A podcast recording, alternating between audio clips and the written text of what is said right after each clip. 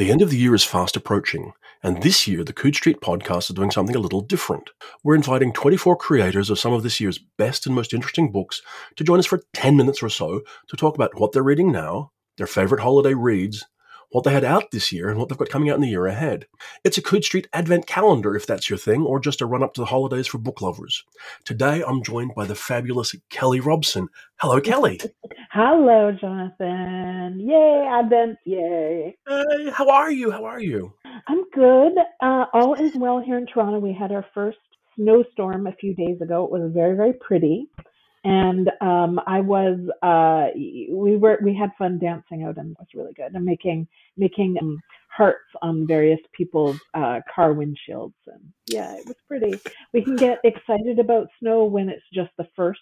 Uh, by February we'll be a little sick of it. But the great thing about Toronto is winter really does end in March, unlike the yeah. rest of Canada. So we're good. So you can you can kind of enjoy the slide in, to, in into the end of yeah. the year, and it gets all kind yeah, of okay. classic wintry, and you get white Christmases and all that kind of yeah. thing, and, and, and then it goes away. It's going to end in three months instead of where I grew up, where it doesn't end until May, right? Yeah, no, you know. So of course, I, yeah. Whereas, of course, where I grew up, it's going to be, you know, it may be 105 degrees on Christmas Day. So just kind of like, You'll be barbecuing, barbecuing for Christmas dinner. This is what we do. So tell me, I mean, I think the last time we spoke was for one of our ten mm. minutes with episodes, where we were right in the in the mid, the very beginnings of the pan- pandemic. Was or, that when we last spoke? No, we last, we spoke last summer. Oh, for the no, collection, yes. Yeah, yeah, I think we spoke for the collection as well. Yes. Yeah, yeah, yeah, yeah. No, we have we we've been talking, you and I. And we went out for whiskey during we did. World we had yes, we, we we we did whiskey. At that, uh, at that very loud whiskey bar. Very loud whiskey bar, but it was a good whiskey bar. So yeah. tell me, I don't know that anybody's actually emerging from the pandemic. I mean, everyone's over it, but I mean, how yeah. are you coming out of the sort of the crazy last three years? Are, are, are things sort of? We're good. Good. Yep. We're good. Uh, neither Alex nor have caught it yet, which that feels like, um, yeah, that's kind of amazing. You know, we're uh, we're you know boosted both. Like you know, we've had four shots.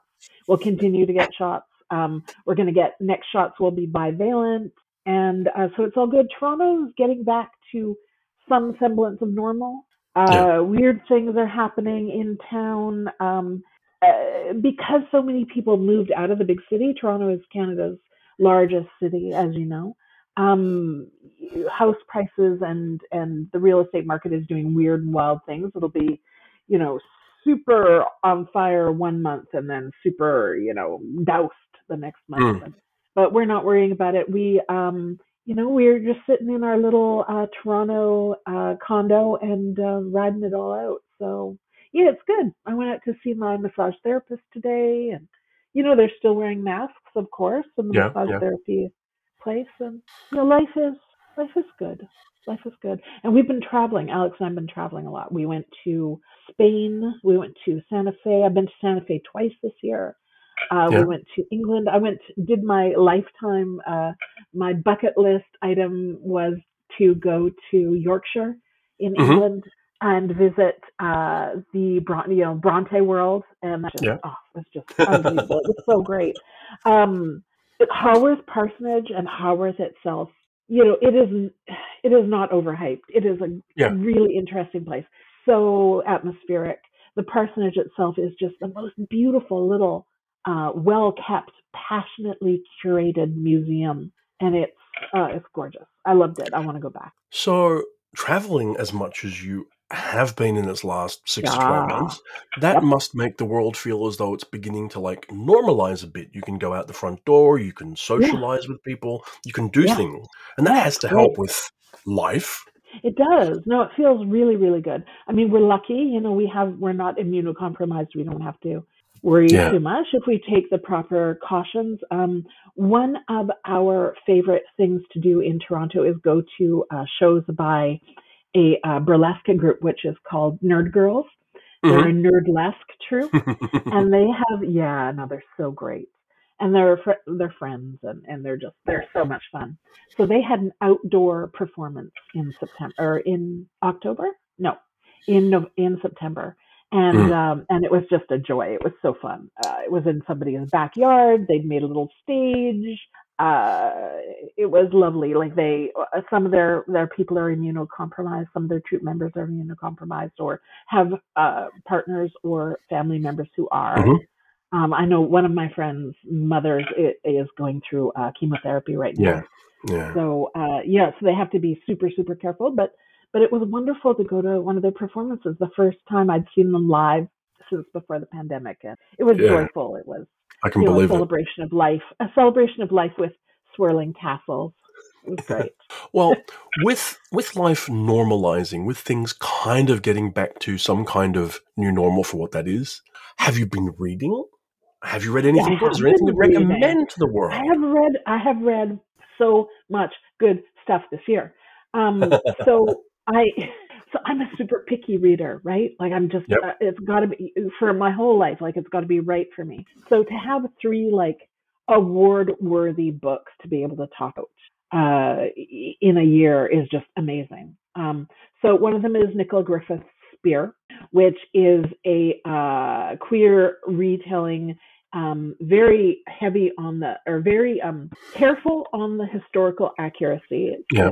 Of um, of Arthurian legend. It's it's um, it's so good. And you know, whenever Nicola Griffith comes with, with anything, it's just Yeah. glorious, right? Like she's such a good writer. It's true. Her uh, line by line writing is amazing. Her vision is always unique.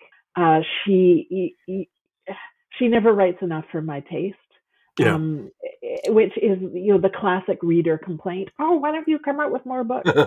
um, I love Nicola Griffith's work, and I have loved it. You know, since, Yeah. so uh, Spear, so good.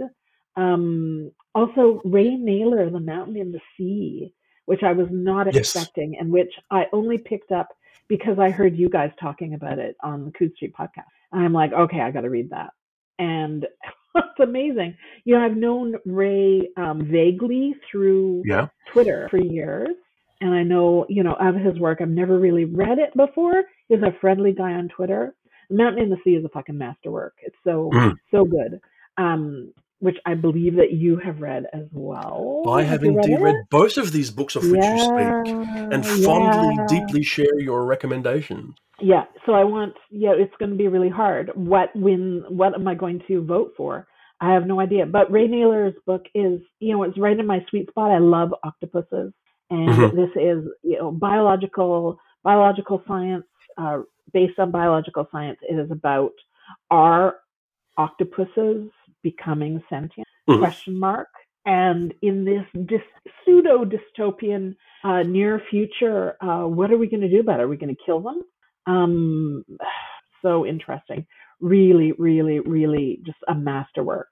And um, the other one is C.S.E. Cooney's Saint Death's Daughter, which is such a good book. You know, Claire Cooney's Claire Cooney's um, prose is so lush. Yeah. And it, usually I don't have a lot of patience for lush prose, but she leavens it with humor. Yeah. And when it is lush and like overblown and also really freaking funny and witty, Mm. like I just lap it up. I loved loved Saint Death's Daughter. So if I had to, just out of out of like my emotional attachment to the book, what it made me feel, and what it, you know whether or not I could you know actually put it down at night instead of reading to two or four in the morning. Um, Saint Death's Daughter by C.S.E. Cooney, I think will be the book that I'm going to vote for over the other two, even though the other two are incredibly, incredibly close. Well, of um, course, I mean, on one hand, because you- it gave me the feels. on one hand, you have the the happy situation that you're never going to have to vote for the Mountain and the Sea versus Saint Death's Daughter or Spear, but Saint Death's Daughter and Spear are both likely to be up for the World Fantasy Award. I would have thought next year. Yes, I hope They're so. both novels. Yeah, yeah, yeah, yeah, yeah.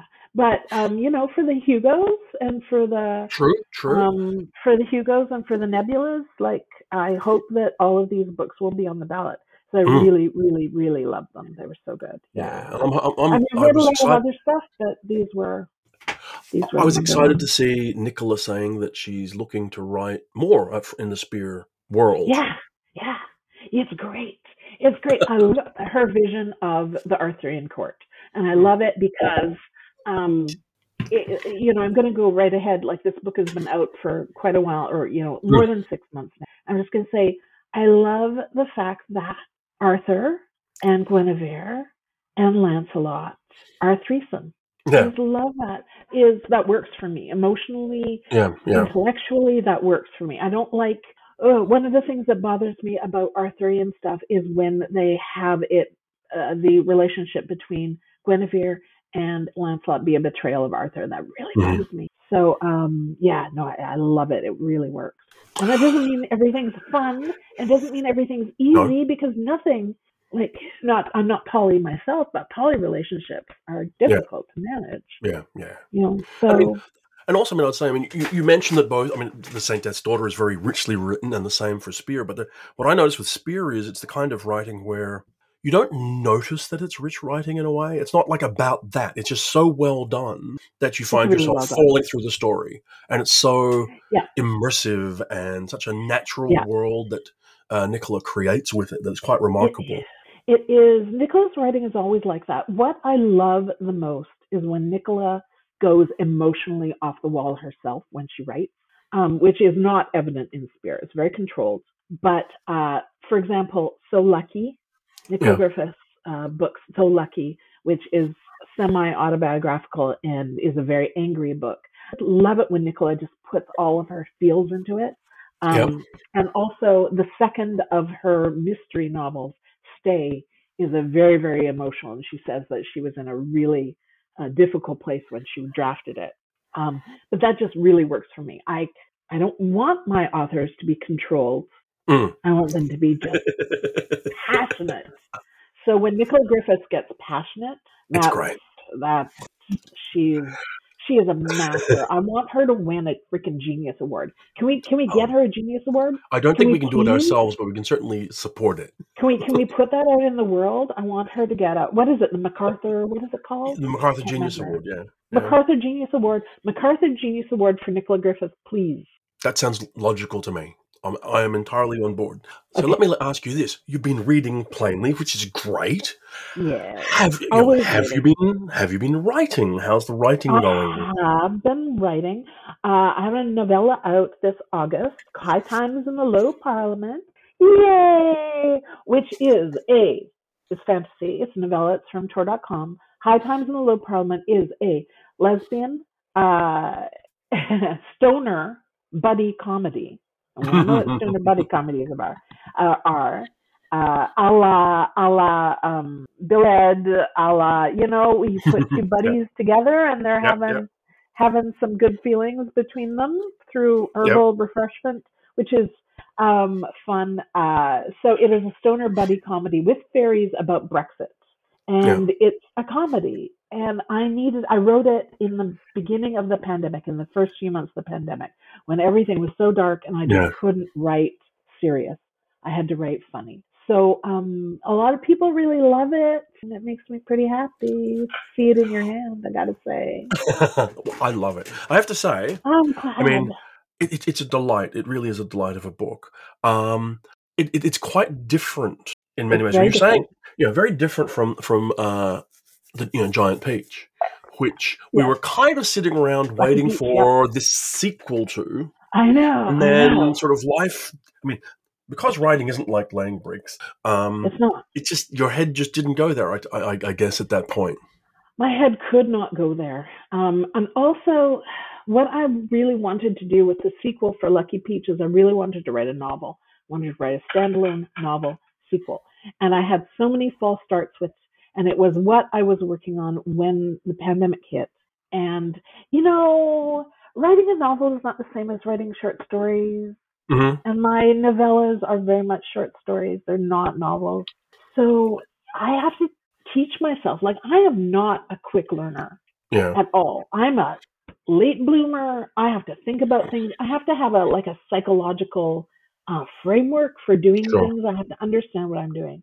Um, so yeah, I have written many, many, many, many tens of thousands of words on the sequel to Lucky Peach. I finally know what I'm going to do with that sequel. So, and I think that I have a, an outline that will really work. But Yeah. um, I'm also I'm also working on the outline, a narrative outline for another novel. I want to write a novel next. Okay. Um, but I don't know if the sequel is what I want to be my first novel. Fair enough. I mean, I, I can certainly understand there are all kinds of challenges that come with making a sequel to a well-known work, or even, I mean, it, Yeah. because Lucky Peaches, or even a, a less-known work. Um, Yeah, yeah. uh, your your, uh, your first novel, because amongst other things, you have a whole issue of how much do you foreground and build into this this novel. That's because for many people who encounter that novel, they will not have encountered the other work, and that becomes Mhm. an issue structurally and creatively. It does, and it becomes an issue for selling it too. And my agent Mm. said, "Well, we could really only sell it to Tor." Yeah, And I'm kind of like, mm, "Well, do Tor, I really?" Tor lovely, but yeah, yeah. and Tor is great, but do I really want to just limit myself in that way? So I Mm. hope that I hope that what I'm working on right now, I hope that my first novel will be uh, something new. I'm working on it right now. I think it's going to be good. I feel passionate about it. That's good. Um, but I also, you know, have only just started to conceptualize what a novel means.